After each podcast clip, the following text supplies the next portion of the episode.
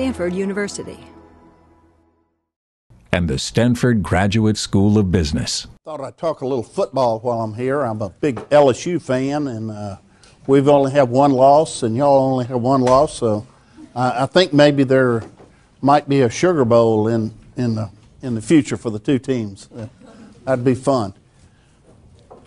I first met Richard Scrushy in the summer of 1980. I was living in Houston, Texas, and I'd recently passed the CPA exam, and I wanted to go to work for a large company, a publicly held company. I'd always worked for rather small companies. And I answered an ad in the paper, and it was for a controller position at LifeMark Corporation. LifeMark was a publicly held hospital company. And I went in for the interview, and it was with Richard Scrushy. And I had never met anybody quite like Richard. All during the interview, my head was just spinning. I, I just couldn't believe the person that he was. And uh, by the end of the interview, I was totally convinced that that was the best job I could possibly get in Houston, Texas. But as I was driving home, I kept thinking about the interview. And when I got home, I told my wife, I said, I think today I've met the most brilliant businessman I'm ever going to meet, or maybe the biggest con artist I will ever meet. And uh, that's actually been quoted in the Wall Street Journal and the New York Times and a lot of other publications. But he did. He offered me the job. I reported to work.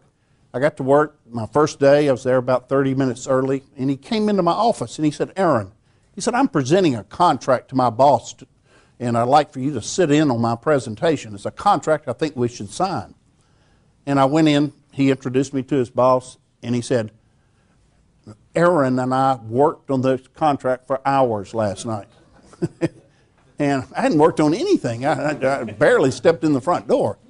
And today I realize that he probably told that lie to size me up, to see how I would react to being included in a lie. At the time, I didn't think that much about it, but um, I know a lot more about Richard Scrushy now, and I'm sure he, he told that lie on purpose. I worked for Richard for almost four years at, at LifeMark. Uh, we managed departments within hospitals. We would contract with hospitals to run their respiratory therapy, physical therapy, and pharmacies. And Richard was just amazing he could go into a little hospital in Arkansas or somewhere and, and walk in and walk out with three contracts to run big revenue centers in their hospitals. And we'd take a percent of, of the money. And, uh, but I also learned that he was, had a real dark side. He was so into himself. I remember many times sitting in his office and he'd be ranting and raving about a problem he was having with his ex wife or his boss. And it was always about Richard, never about me. He, he just, always about him. In the summer of 1983, I picked up the Wall Street Journal, a morning read, and it said, um, LifeMark to be acquired by AMI, a much larger hospital company out of California. And the article said they would be closing the offices of LifeMark and I thought, oh no, man, I'm, I'm going to be without a job. But what happens many times, these are two New York Stock Exchange companies, and a lot of times when they merge, uh, venture capitalists will approach uh, the company that's being bought out, and LifeMark was clearly being bought out. And Citicorp Venture Capital contacted uh, Bill Mackey, the chairman of the board, and asked if, there's anybody had an idea for a startup company that they could back. And Bill Mackey said, Richard Scrushy, without a doubt. Said we made him a full VP when he was only 26 years old. And he's been talking to us about getting into the outpatient business. Back in the early 80s, if you had an accident or you needed uh, physical therapy after a surgery, the physician would just keep you in the hospital as an inpatient and you would receive your therapy as an inpatient. Even back then, the cost of health care was a big concern. Richard's concept was get the patient out of the hospital as fast as you can, uh, certainly eliminate the room and board portion of the hospital bill, and the patient would rather go home and go back as an outpatient rather than staying in a building full of sick people. And he felt like the therapist would rather work in that kind of environment rather than in the hospital itself. in the hospital, the doctors and the nurses are kind of the, the, the big dudes. Uh, the therapy departments are kind of off in the basement somewhere and don't get that much recognition. And Richard felt like if you put them in their own freestanding outpatient center, uh, they'll, they'll like working there better. He convinced Citicorp to put a million dollars into his startup company. And he wanted me to be his CFO to help build a, a company that hopefully one day would go public. But I didn't want to. I'd had about enough of Richard. He's just, he wears on you, you know, and he's, he's, he manages by intimidation, and I, I really kind of wanted to get away from him even at that point. But he, he said, Look, Aaron, he said, put in $5,000, you get 100,000 shares of stock, nickel a share. He said, I'm putting in 25,000, I'm going to get 500,000 shares. And you got to realize Citicorp is paying a dollar a share for their million shares. So today, your nickel is already worth a dollar. And I didn't have a job. I was going to be laid off. Um, and I believed Richard could do it. I believed, I, I was impressed that he got Citicorp to put the million dollars in. And it was almost on the back of an envelope over debtor that he cut the deal. No formal business plan or anything. And I felt like he really could run a, a big company and take it public. So I said, okay, I'm, I'm in. Richard was from Alabama. He was born and raised in Selma, Alabama. So he wanted to start the company up in Birmingham. And we moved to Birmingham and we opened our first outpatient center. And it looked more like a fitness center or a spa or something. And that was part of our concept, was to make it non-medical as much as possible. So the, patient feels like they're, they're going to a spa or something rather than getting medical treatment. We opened our first center and it started seeing patients right away. We charged less than the acute care hospitals and we were off and running. And we raised uh, additional venture, venture capital, opened more centers. Early on, though, I came in one morning to work, probably only had maybe 15 people in the corporate office. And Richard had drawn this stick figure image up here, and he, he said, Look, um, these guys are pulling the wagon. He said, a lot of you aren't really hooked up. Some of you are riding in the wagon. This guy's pulling the wagon backwards. This guy's just kind of fat and dumb and sitting on the sidelines. And he says, I need you to all pull the wagon. And he left that drawing up, and it became a, a kind of a company motto to, to pull the wagon. And he had it reproduced, and as the years went by, it was framed and it was in the lobby of every Health South facility uh, next to a picture of, him, of Richard Scrushy. And um, at the end of the year, if you were an outstanding employee, you got a, a hundred shares of stock and a little red wagon. It was called the Pulling the Wagon Award. We discovered as we started opening these outpatient centers that there was a need for rehabilitation hospitals, specialty hospitals where um, you don't go for surgery. You don't go there if you're sick. You go there if you're really hurt or you, you've had a bad stroke and you, need, you still need nursing care. So you're, you're inpatient in a, in a hospital, but a, a rehab hospital.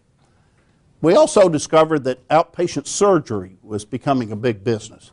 Years ago, a physician would not cut on you if you were not in an acute care hospital.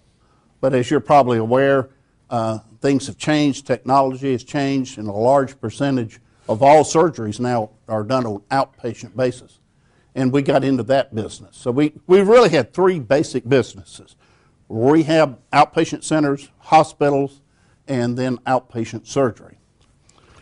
We started the company in 1984, and by 1986, we were talking to investment bankers about going public. And um, I remember very well we were meeting with uh, bankers from Drexel Burnham. Uh, you may not know, and the older people in the room know about Drexel Burnham. But um, we were meeting with the banker, and we were discussing our numbers and everything. And he, he said, Look, y'all must have a lot of startup costs. He said, How are you handling your startup cost? And I said, Well, uh, I'm expensing it, you know very conservative accounting, just writing it off as we incurred it. And he looked at Richard and I, and he almost had a twinkle in his eye, and he said, "Oh no," he said, "you should be capitalizing those costs." He said, "I think I can get you public uh, just as soon as you show a profit because you have a great concept." But he said, "You ought to be capitalizing those expenses and um, get profitable quickly, and we'll take you public." And Richard looked at me and he said, Aaron, why are you letting the accounting tail wag the dog? He says, Your blankety blank conservative accounting is holding us back. And he said, You should be doing this. He said, I can't believe you're, you're, hurt, you're hurting me. I'm trying to get this company public, and your conservative accounting is holding us back. And that's kind of how Richard managed. If he could get you down, he would really beat on you, so to speak. So I restated our numbers, redid our projections, and sure enough, in the second quarter of 1986, we made a profit. And the banker said, let's go. So we went on our road show. We went to New York, Boston, uh, Chicago, San Francisco, LA, all of the big uh, institutional buyers in these cities. And we had our roadshow. We presented the stock to investors. The last roadshow is typically in New York City. Uh, the night before you price the stock and, or the day before at a luncheon. Richard made this just outstanding presentation. And at the end of his presentation, he got a standing ovation. And the guy sitting next to me said, I've never seen anything like this. He said, normally people don't applaud uh, to these types of presentations. And he says, all my years on Wall Street, I've never seen anyone get a standing ovation. And he said, You guys should not be going public. Your company is only two years old. Uh, your top line audited is only $5 million. Uh, you and Richard have no uh, experience running a public company. Uh, there are no, no, other companies quite like you out there, so the analysts are going to have trouble uh, writing research on you. But he said, clearly you're going to go public. Uh, Richard is such a salesman that he'll pull it off. Sure enough, we were priced to go out at eight to ten dollars a share, and the deal got done at six fifty. We barely made it. It, it was almost pulled at the last minute, but um, we got public, began trading, and it was very exciting. I, I was calling my broker every 15 minutes to see how the stock was doing, and within a few months, we were a ten dollar stock. You can do the arithmetic. I had hundred thousand shares. I'm now a millionaire. And the money changed me. As the years went by, um, I bought a condo in the French Quarter. I bought a beach house in Florida. Over the years, I bought $30,000 worth of these Hermes neckties. They're really good looking neckties, you have to admit. But uh, I went kind of crazy on that. And it certainly changed Richard. Richard's ego now was on steroids. He formed a rock and roll band called Proxy and he began playing at uh, company functions and even at music festivals and nightclubs. And uh, he wanted to be, become a rock star. And the band didn't do that well, so he formed a country band. And he went to Nashville and he hired musicians to back him. And he actually wrote a song called Honk, if you like the honky tonk. And um, he sent memos out to all of our employees asking them to uh, call the ro- radio stations and recommend his song be played. And he was just unbelievable. He also started always carrying a gun in his briefcase. And he hired bodyguards that followed him everywhere. Even if he went to Walmart or whatever, he would, his bodyguards would be behind him speaking into their sleeves. And he almost became kind of a Hannibal Lecter type kind of person. He even looks a little bit like Hannibal Lecter, but um, it was just amazing what, what the money did to him. In spite of all this, though, he was the darling of Wall Street. He had started a company that became started uh, an entire niche in healthcare, and um, everybody wanted him on their board of directors. Venture capitalists brought him other deals to invest in. Um, he, he just absolutely was a, a darling of Wall Street and he became very wealthy. Um, he controlled the board of directors, so when I got 10,000 options, he got a million, that kind of thing. In 1995, uh, less than 10 years after starting the company, I estimated uh, from his publicly owned stock in Health South and other companies, he was worth $600 million. And he told the Birmingham News newspaper that he wanted to be a billionaire. And he was well on his way. And he was really, um, that was his goal, to be as rich as he could be, to, to be a billionaire. Health South did very well. We did lots of public offerings. Um, we about six companies went public in the same business we were in, and we began buying up our competitors. We did pooling of interest. We would buy their stock with our stock, and um, by 1995, we were the largest company in Alabama, the state of Alabama. We were operating in all 50 states. We had 50,000 employees. We were a Fortune 500 company, and I was a rock star in Birmingham. I could go into any restaurant, and people would point at me, want to talk to me. It was just amazing, and it was it was quite the lifestyle. Um, we started buying jet airplanes. We had two Gulfstream airplanes, which are about $30 million airplanes. Many mornings, Richard and I would go to our hangar, get on our Gulfstream. We would have a stewardess cook us breakfast as we flew into Teterboro Airport, New Jersey. We'd get off the airplane. There'd be a helicopter waiting for us. We'd get on the helicopter, fly into Manhattan. There'd be a limo waiting for us.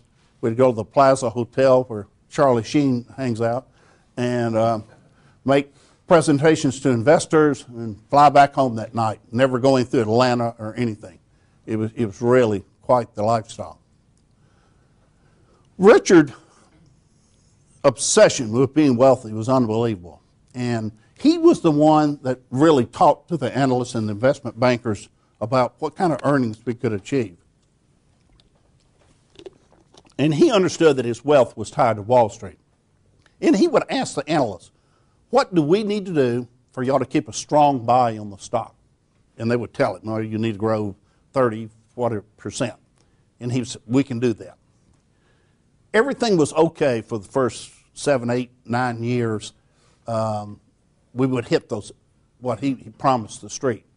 But it got difficult. We, we were a big company now. There weren't as many growth opportunities, and just compound growth of 20, 30 percent is difficult to achieve year after year after year. So we started doing some not so good accounting. In healthcare, the biggest issue, the, the trick, is revenue recognition, which it is in many businesses you have contracts with HMOs, Medicare, um, private companies, you have a lot of bad debt. So, what you charge the patient and what you eventually collect are very different. So, you have to make adjustments to that revenue to come up with a net receivable number that's a good number. As it became difficult to make our numbers, maybe we missed street estimates by a penny, we would say, well, maybe bad debts aren't 10% of revenue, they're going to be 8%. And we would change that, our basis for the accounting for bad debts. Not fraud, but certainly not good accounting.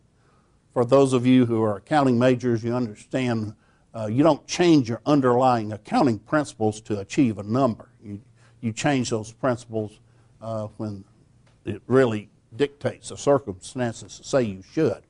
But we did it to make our numbers.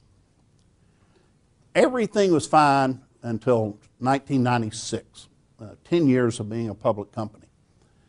And we'd completed our second quarter and we'd missed our numbers really badly. And the street was picking up that um, our days in AR were growing, our cash flow didn't seem to be what it should be. And Bill Owens, who was my chief accountant, and I just felt like we could not play with the reserves anymore. It, it just be too transparent and it was time to report a bad quarter. We went into Richard's office and we showed him the numbers and we told him. And he said, No. Have you guys lost your minds? He said, We can't do that. He said, The analysts are going to put sales on the stock, it's going to crash. We're going to be sued by stockholders. Your stock options are going to be worthless. You're not going to be the rock stars in Birmingham anymore. He said, We can't, we can't do that. And he said, You know, look, and he, he's cult like. He put on his salesman hat and he said, Now look, healthcare is the biggest business in the United States. We're a small part of it. He said, We can get into the acute care hospital business and become, if not the largest, one of the largest companies in, in the country. But he says, I can't do it if y'all screw this up by reporting these bad numbers. And he said, Y'all done things to the numbers before, you know, capitalizing costs, changing estimates. He said, There's got to be something you can do to get us past this little bump in the road. And uh, Bill Owens, who had, my chief accountant, who had worked for our auditors, um, said, Richard, um, he said, Look, we have 1,500 general ledgers. He said, I can make entries small enough that the auditors won't look at them. And he was very clear. He said, I will be crediting revenue that doesn't exist and debiting assets that don't exist. I was intimidated by Richard. I, am ashamed to admit it, but I did not have the courage to stand up to him at that point. I knew he had a gun in his briefcase. I had seen him get so angry about small things that I could not think of causing his net worth to go down by several hundred million dollars. And I believed in the company. We were a good company, and I wanted, I wanted the, the, the party to keep going on. I, will be honest with you. I, I did not want to report bad numbers either. So that night, Bill Owens cooked the books. I told my wife about it when I went home, and she told me how stupid I was. And uh, that night, of course, I couldn't sleep. I, I, woke up the next day and I felt like I had to put a genie back in a bottle, and, and of course I couldn't. And, and that point in my life changed. I was now living a lie. We had cooked the books. The next quarter rolls around and we do it again. Not quite as difficult the second time. 1996 ends. I lie to the auditors when they ask their standard questions about have any entries been made or not made that should have been made. And sure enough, we got it by the auditors. It wasn't discovered. 1997 begins, and we plead with Richard to lower street expectations. And he had no part of it. He knew that once you're a high PE, high growth company, once you tell the street you're not going to keep growing, they'll, they'll put sales or at least holds on the stock rather than strong buys. So we began 1997, and it was apparent to me that we were going to have another year of cooking the books because we were in a hole. We had to get out of the hole and then grow unrealistically. During this period of time, I, I think it was early 1997, Richard told Bill Owens and I, he said, if we're ever caught, I will deny everything. You guys do what you want, but I'm telling you, I'm going to deny everything. Well, my life is an utter mess. I'm beginning to drink more than I should. Uh, I hate my job. I hate going to work every day. And I felt trapped. I, and I, didn't want to be a whistleblower. With Richard making that statement, I knew he would bring more lawyers, guns, and money to the party than I would. I didn't want to stay because it was not fun anymore. It, it, it was a lie. So I went to Richard and I, I, told him I wanted to retire. I was only 54 years old, and uh, he said, "Yeah, if that's what you want to do." He said, um, "He said I think you're making a mistake, but if that's what you want to do." We never talked about the fraud. I mean, Richard's very smart. You don't have to spell things out to him. So I left the company in 1997 and I moved to South Alabama, close to the coast. And about uh, as soon as I was not an insider anymore, I sold all of my stock, and I bought 15, 25 acres of land. And I built a very nice house, and for some reason, I built a football field in my backyard. and um, to this date, I don't know of anyone else that built a. I mean, it had goalposts and everything. And um, so uh, and I just distanced myself from the company. I just put it out of my mind. And, and uh, but one day, about a year after I retired, Richard called me. He said, "Come, come to Birmingham, have lunch with me." So I went to Birmingham and the, went into the dining room in the corporate offices, and he said, "Look, Aaron, I need you to come back to work." He said that we're making our numbers fine now. He said everything's okay. You need, you need to come back and help me grow the company. And I told him no. I, I really did not want to get back into the frying pan, and I was having a lot of fun with my dogs on my football field, so I went back, and um, 1998 passes, 1999, 2000, 2001, 2002. But in the spring of 2003, I'm watching the evening news, and they open up with, We have a breaking story out of Birmingham, Alabama. Massive accounting fraud uncovered at HealthSouth. Billions of bogus entries have been made to the books. And I was like, God. When I first retired, every time my doorbell rang or my phone rang, I thought it was the FBI. I thought it was, you know. But it'd been six years, and I wanted to believe the fraud had stopped. So I, I, I, I'm sure I wasn't as surprised as the average guy on the street, but I was amazed that the fraud had gone on all those years. Alice Martin, who was the attorney with the federal government out of the Northern District of Alabama, the newspaper the next day said uh, several people have come forward, admitted their involvement in the fraud, but there are others that are involved. And if you're one of those people, you need to come forward. And I almost thought she was going to name me by name in the paper. But uh, my wife tried to console me and say, Look, you've been gone a long time. Fraud wasn't that big when you were there they're, they're not going to come after you. And I said, no, nah, I don't, I don't think so.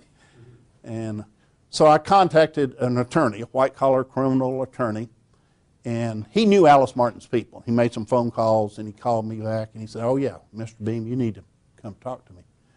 So my wife and I went in, and first thing he said, he says, Do not lie to me and do not lie to the federal government. He says, Your former employees have told them you were involved. The FBI is all over that building. And if you lie, they're going to come down on you like a freight train. You need to tell the truth. By now, my wife is in tears. I'm almost in tears. And I have a kind of funny sense of humor. I asked him if he needed a check or something. And he said, Yes, I'd like for you to write me a check for $100,000. and I went, Whoa, you got to be kidding. He said, No, Mr. Beam, I'm not kidding. He said, That won't be the last check you're going to have to write. And uh, I asked him if I could get a t shirt or something. And uh, he gave me a coffee mug. And uh, my wife and I refer to it as a $100,000 coffee mug. Three days later, I'm in a federal building in Birmingham, Alabama, and I'm sitting across the table from two FBI agents, two agents from the SEC, several attorneys from Alice Martin's office, and I am a scared puppy. It is not fun to be interrogated by the FBI and the SEC. And I felt like I, I didn't do a good job because they wanted to know well, in 1996, when you first cooked the books, what did you say to Richard? What did he say to you? And they're recording all this. And I couldn't remember. I couldn't remember details. But at the end of the day, it lasted all day. Uh, the FBI agent said, Mr. Beam, he said, uh, we know a lot about this case, and from what we know, we believe you were very truthful today. And he says, we, we appreciate that. Alice Martin's people said 17 people have come forward and admitted their involvement in the fraud. Only one key person denies it Richard Scrushy. He says he knows nothing about it. And we're going to have to take Mr. Scrushy to trial, and we'll like for you to be a witness. And they explained that they weren't cutting me a deal. It wasn't like rat Richard out and you don't go to prison. All we can tell you that if you cooperate, uh, when we recommend a sentencing to a federal judge, we'll ask him to take that into consideration. This is the spring of 02. The trial didn't begin until 05 in January. So I had a two year period where my life was literally very, very miserable. I knew I could possibly go to prison for north of 20 years, basically the rest of my life. And my attorney explained to me that they're going to look at your personal balance sheet, and because of the magnitude of the fraud, they can find you whatever they want to find you. And um, they're not going to put you in a box underneath a freeway, but you're not going to have a football field and a million dollar home and a home in Florida and all that. You're going to have to sell that uh, to pay, pay the government. So, it, it, like I say, it was a very, very dark period of time. During this period of time, Richard Scrushy went on the offensive. He left the church that he belonged to and he joined an inner city church. And he gave that church a million dollars. He also bought a television station in Birmingham. And he and his wife, every morning, uh, Monday through Friday, preached the gospel on TV. He was a, a, a preacher. Uh, he spent $20 million on his lawyers. He hired a jury selection firm. He had a publicist. And all during the trial, he, every day, he was, he was always had a Bible in his hand, he and his wife. And he was surrounded by ministers. And I thought it was laughable. I, I just didn't think it was so obvious what he was trying to do. I just didn't think it would work. The government wanted me to be the first witness. There were four CFOs after I left, all promoted up in the company. And uh, they wanted me to be the first witness because they thought I was very professor like. I guess it's the beard, I don't know. and that I could explain to the jury what street estimates were, what are earnings per share, what are, what's a balance sheet, what's an income statement. And sure enough, they put me on the stand and they have charts and it goes on almost all day and the jury is falling asleep. I'm trying to make eye contact, and they, they don't get it. They're bored, they don't understand it, they literally are falling asleep. I could have been teaching rocket science or brain surgery. They would have picked up on it just as well as what I was doing. Now, this is big time courtroom drama. This was the first Sarbanes Oxley case tried in the United States, and it was a big deal. And you don't want to be involved in something like this if you don't have to. Very first thing the lawyer gets in my face and he says, Mr. Beam, you've had an extramarital affair, haven't you? And I said, Yes, because I had. The next day, the Birmingham News, the newspaper said, What a clever attorney he was to get me to admit to this. And um, the next day, my wife wanted to come to the courtroom holding a sign saying she still loved me. And uh, we've been married 40 years now, and I have since discovered that he's on his fourth wife, and the fourth wife is very much a trophy bride. I digress. he then gets in my face and he says, Mr. Beam, when you went to New York City and presented to investors, you lied, didn't you? When you presented the numbers to the board of directors, you lied. Mr. Beam, you lie so much you don't know when you're telling the truth. You are a cheat and a liar. The jurors' eyes were this big. They were awake, they were having fun. This was entertainment to have this lawyer scream at me and call me a liar. The trial went on for six months. The jury deliberated for about six weeks. Not guilty. All charged. The legal community throughout the United States could not believe it. Enron, WorldCom, Tyco, Martha Stewart, they all went to prison, but not Richard Scrushy. Within a couple of weeks, he flew to Houston, Texas to coach Ken Lay on how to conduct his trial at Enron. Unbelievable. They asked the jury, uh, some of the ones that were willing to talk, they asked them, How did you find Mr. Scrushy not guilty when 17 people, five CFOs, all said he was at the center of the fraud. And some of them said, well, it seemed like those CFOs were liars, and Mr. Scrushy seemed like a nice Christian man. I cried like a baby when, it, when the verdict went down. I just could not believe that he had pulled it off. Three months later, I was sentenced to federal prison. And I, I got only three months. And I'm I don't understand why I got such a light sentence, but I'm human and I do not volunteer to do more time. So uh, I don't know if any of y'all been to prison, but if you got to go to prison, you want to go to a federal minimum security prison. It's not that bad. Uh, my wife drove me there. I've reported. Uh, it was on an Air Force base, and you're not locked up per se. And they actually tell you if you want to leave, you can. But they say when the marshals, U.S. Marshals, catch you, you're going to big boy prison. And I didn't want to go to big boy prison. So, um, interesting place. Prisons like this were initially set up, I think, for white collar criminals. And there were a lot of lawyers and accountants.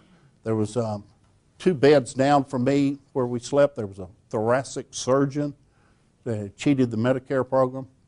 The most interesting guy I met while I was there was the father of the young man that just married Chelsea Clinton. He was a politician. He was in for seven years for, I think, embezzling campaign funds or something. Uh, nice guys, very interesting. About half of the prison, though, was drug dealers. If you're a nonviolent drug dealer and you get less than 10 years, you can go to this kind of prison. So it was kind of 50 50 white collar and drug dealer. I was there during football season, and I'm a big LSU fan. And uh, did I tell you I think we're going to play in a bowl game?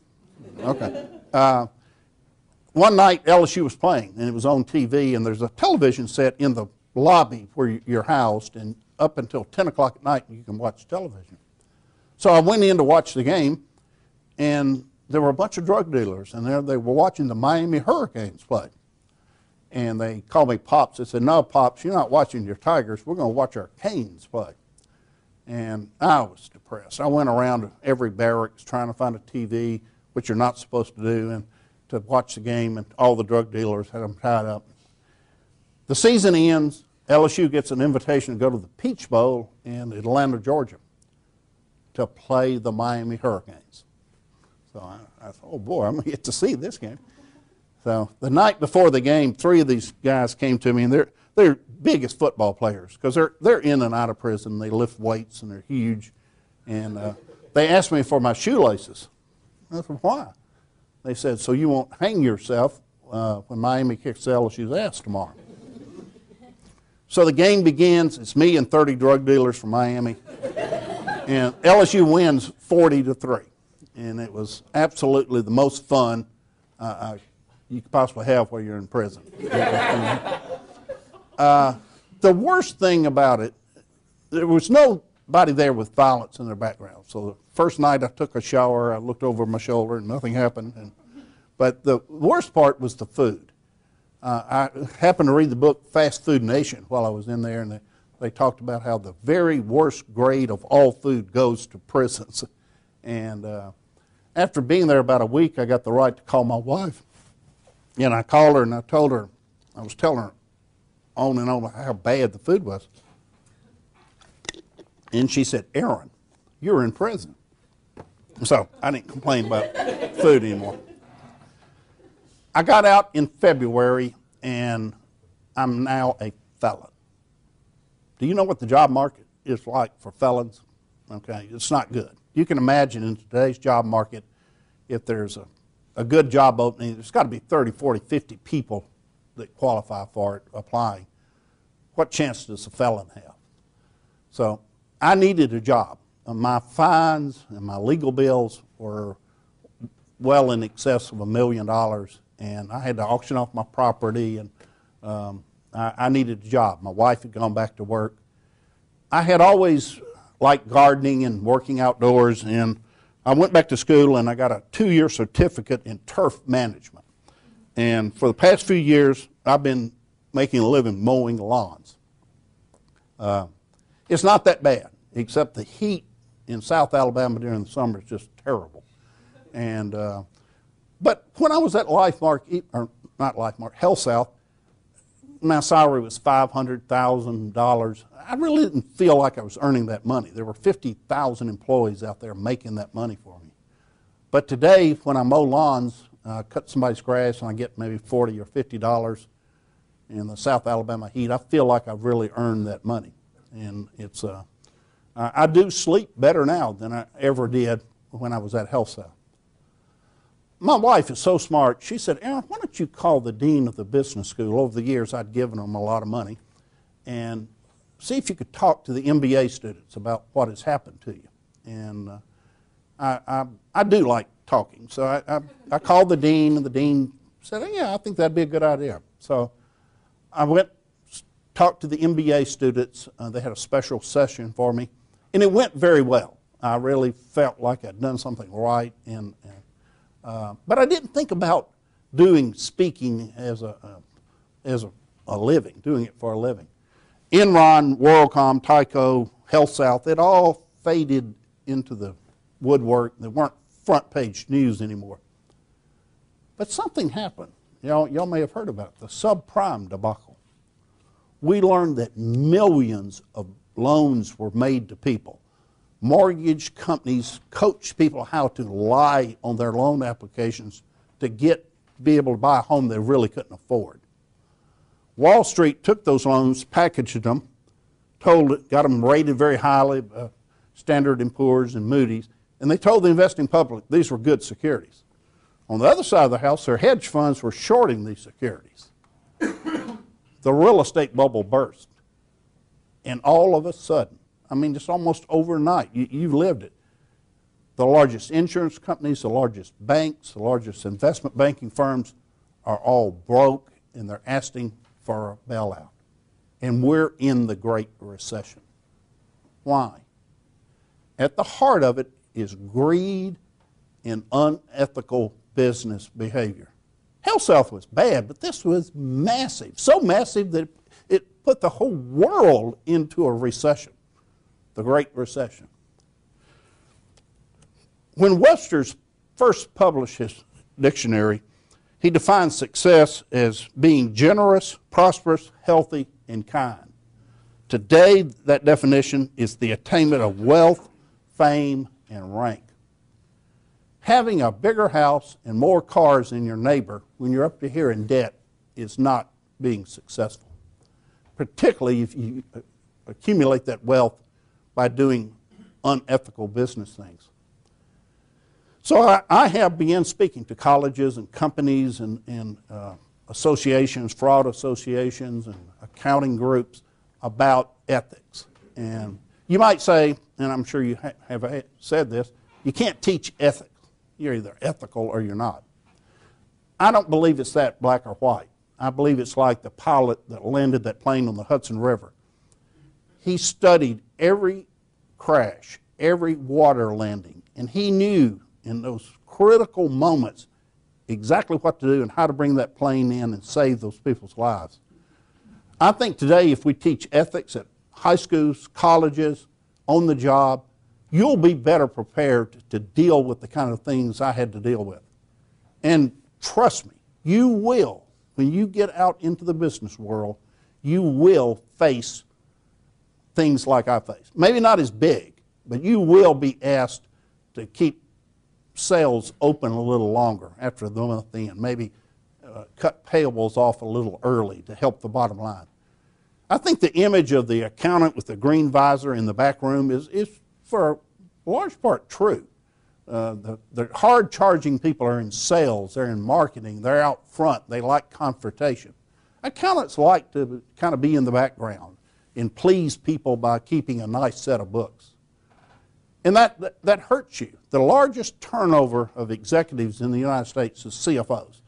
CFO of public companies only lasts three and a half years. And part of it is because they're constantly asked to make the numbers what they need to be. And, and it's really, really a big problem. And you need to be aware of that. You need, when you go to work for a company and you figure out you've got a sociopath at the top like Richard Scrushy, and the tone at the top is all wrong, you need to leave that company and go to another company. I'll come back to that.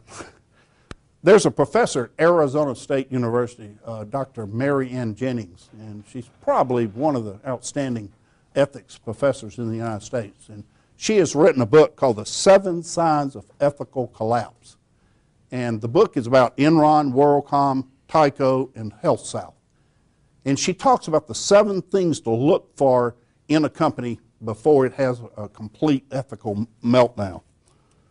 The first sign is the pressure to maintain the numbers, make the numbers. And at HealthSouth, that was our, our whole focus. Make the numbers, no matter what, make the numbers. But if the, if the culture is such that it's make the numbers with no regard for doing it ethically, doing it correctly, that's the first sign. The second sign is fear and silence. Richard managed by intimidation. Uh, and most people don't want to tell on their boss. they're, they're afraid they'll lose their job. So there's a, a, a culture of fear and silence in these companies. You might think my whole speech today is the bashing of Richard Scrushy, but you've got to realize that when you have an Enron or a WorldCom or a HealthSouth, the guy at the top, the CEO, is probably a bigger than life personality who hires young people or people that he can control and manage and intimidate and, and get them to, to do what he wants. The fourth sign is a weak board of directors, and this is probably the, the most important. Certainly back in the HealthSouth era, Dr. Jennings said that HealthSouth had the weakest board of directors she had ever seen. It just absolutely, anytime Richard put somebody on the board and they gave him any trouble, he just got rid of them. So over the years, he just developed a board of yes men. Um, the board at uh, WorldCom was referred to as Bernie's Boys. Bernie Ebbers was chairman of the board, and it was his boys conflicts. Richard made sure we all had stock options. We were given loans to exercise our stock options. We did business with our board member. We bought $8 million worth of glass from a guy that, to go into our hospitals. He was on the board. So Richard uh, set us up to be conflicted so we, we'd stay true to the cause. Innovation like no other. I challenge anybody in this room to explain to us what Enron really did. Nobody understood Enron's business. So they had this unique business. The unique thing, the, like no other thing at HealthSouth, was our earnings. For 10 years, we went perfectly straight up. No, no bumps at all. Um, people sometimes look, look hard at companies when they're doing badly. But all of these companies, Enron, HealthSouth, they were high flying companies apparently doing very well, but um, too well. Uh, the last sign is goodness uh, in some areas uh, atones for evil in other areas. It's kind of an interesting uh, sign, but it, it's there in many cases. HealthSouth gave lots of money to churches and schools and everything. There were many, many things throughout the state of Alabama with Richard Scrushy's name on it. It was HealthSouth money, but he, he made sure he gave uh, money to, to these causes, and he was recognized as this very generous person. Uh, one last Richard Scrushy story, because it's the best one. Uh, Richard has had three wives and nine children, and his third wife uh, was a graduate of Troy University in South Alabama, and uh, they wanted to get into Division One football, and they needed to sell X number of season tickets, and they needed to enlarge their stadium. So HealthSouth bought the tickets and gave them the money to enlarge the stadium, and sure enough, it became the Richard M. Scrushy uh, uh, Stadium. But he also required that the band play his song, Honk If You Like to Honky Tonk, at halftime. Unbelievable. Um, I have written a book called Hell HealthSouth the Wagon to Disaster, and you might say, well, look at Aaron Beam. He's up here preaching to us about ethics, and he's trying to get rich off of a book he wrote. I don't know how many of y'all have written a book. You may have, Doctor, but the chances of you writing a book and you becoming wealthy from it is about as likely as you being struck by lightning while you're on your honeymoon with Cindy Crawford. It's, it's not going to happen. Uh, my speech is a condensed version of the book, and, that, and that's the reason I wrote the book. I hope universities will have students read it so that they can understand how this all evolved, how I got on the slippery slope, and how I made the terrible decisions that I did. Today, I am a felon. That's all I'm ever going to be remembered as. I'm not going to be remembered as a guy that started one of the largest healthcare companies and one of the largest companies in Alabama. I'm going to be known as the guy that cooked the books at HealthSouth. You do not want to go there. All that unethical behavior is very corrosive. It's, it's like metal rusting. One day it rusts more and more and more, and a bridge falls down and people die. If you let yourself compromise your ethical principles, it will lead to a very bad ending. And that's, that's the message I want to bring today. At this point, I'd like to throw it open to questions. Anybody have any questions? Yes, sir. What's your relationship like with Richard today? He's in prison, um, believe it or not. This is his mug shot when he went to prison. Um, after the government lost the case of HealthSouth, he was indicted for bribing the governor of Alabama.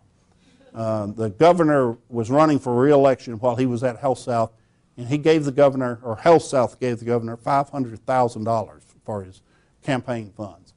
And um, the federal government, Richard got appointed to a board, a CON, Certificate of Need Board, a public uh, state position. And uh, the federal government said this was a bribe.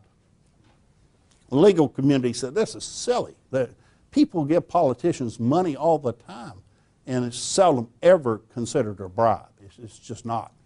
Well, Richard fired up his TV show. He got the Bibles back out, got the ministers in the courtroom, and he was found guilty.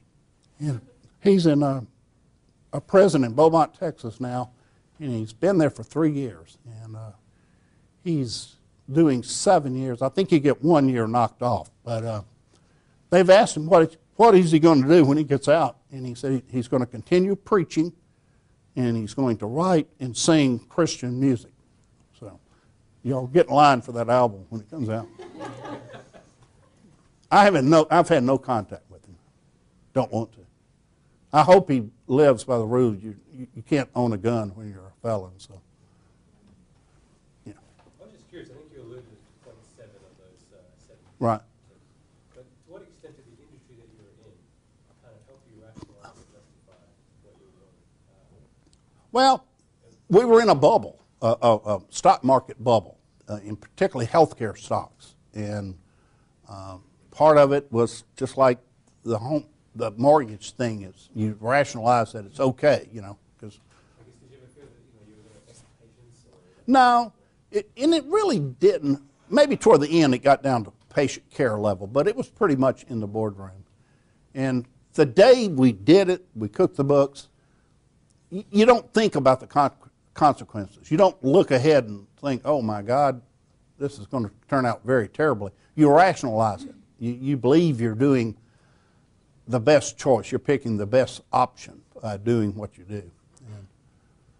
White collar criminals are like that. I, I met an FBI agent at a conference the other day, and he's, it's very clear the, the typical criminal that holds up a bank with a gun, the money's in the bank and he wants it. okay? The white collar criminal, though, many times rationalizes and, and convinces himself that what you're doing is not really bad, you know. And if you can pull it off, what the heck? How do you put books in such a huge company? I mean, there are so many people who have control over the accounts, controllers, and so on. People could spot it. all, all of our accounting was centralized. So people sent all their financial information, payrolls, and everything was done centrally. So Bill Owens was a very smart guy, and he was able to do it. Um, how he pulled it off for all those years, I don't know. Uh, the forensic accounting bill to clean up the books was $643 million. So there were literally hundreds of thousands of bogus entries made. How the auditors did not catch it, um, I don't know. I wasn't surprised that they didn't catch it the first year I was there, but how it went on. The last audited balance sheet had 300 million in cash that didn't exist. So they, they weren't real good auditors.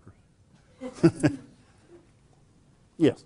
You mentioned that um, you suggest that if someone is starts at a new position and notices there's an unethical behavior, they should leave.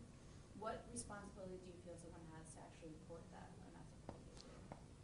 You really should. If you if, certainly if you know it's fraudulent, you, you know it's fraud. You should you should report it, and you could be rewarded handsomely. The new uh, Dodd bill, uh, I think you get thirty percent of uh, the the fine that ultimately goes down. So there's a lot of controversy around that, whether or not that's a good piece of legislation or not. But you certainly should you should tell. But it takes a lot of courage. It, it's uh, the easy thing to do is just walk away, you know.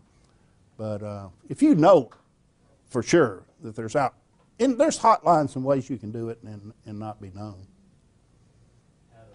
Well, the 2010 Aaron Beam was a lot smarter than he was back then. I'm just curious, like, if you're in that situation again, how would you kind of I would have, I would have said, no, Richard, we can't do this. This is, this is pushing the envelope too far. This is fraud. This is wrong.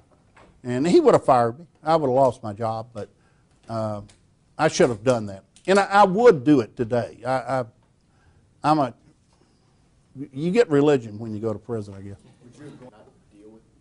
Um, the trick with a person like Richard is that um, the personality type of a CEO, a real hard charging CEO, is, has a lot of the traits that Richard has.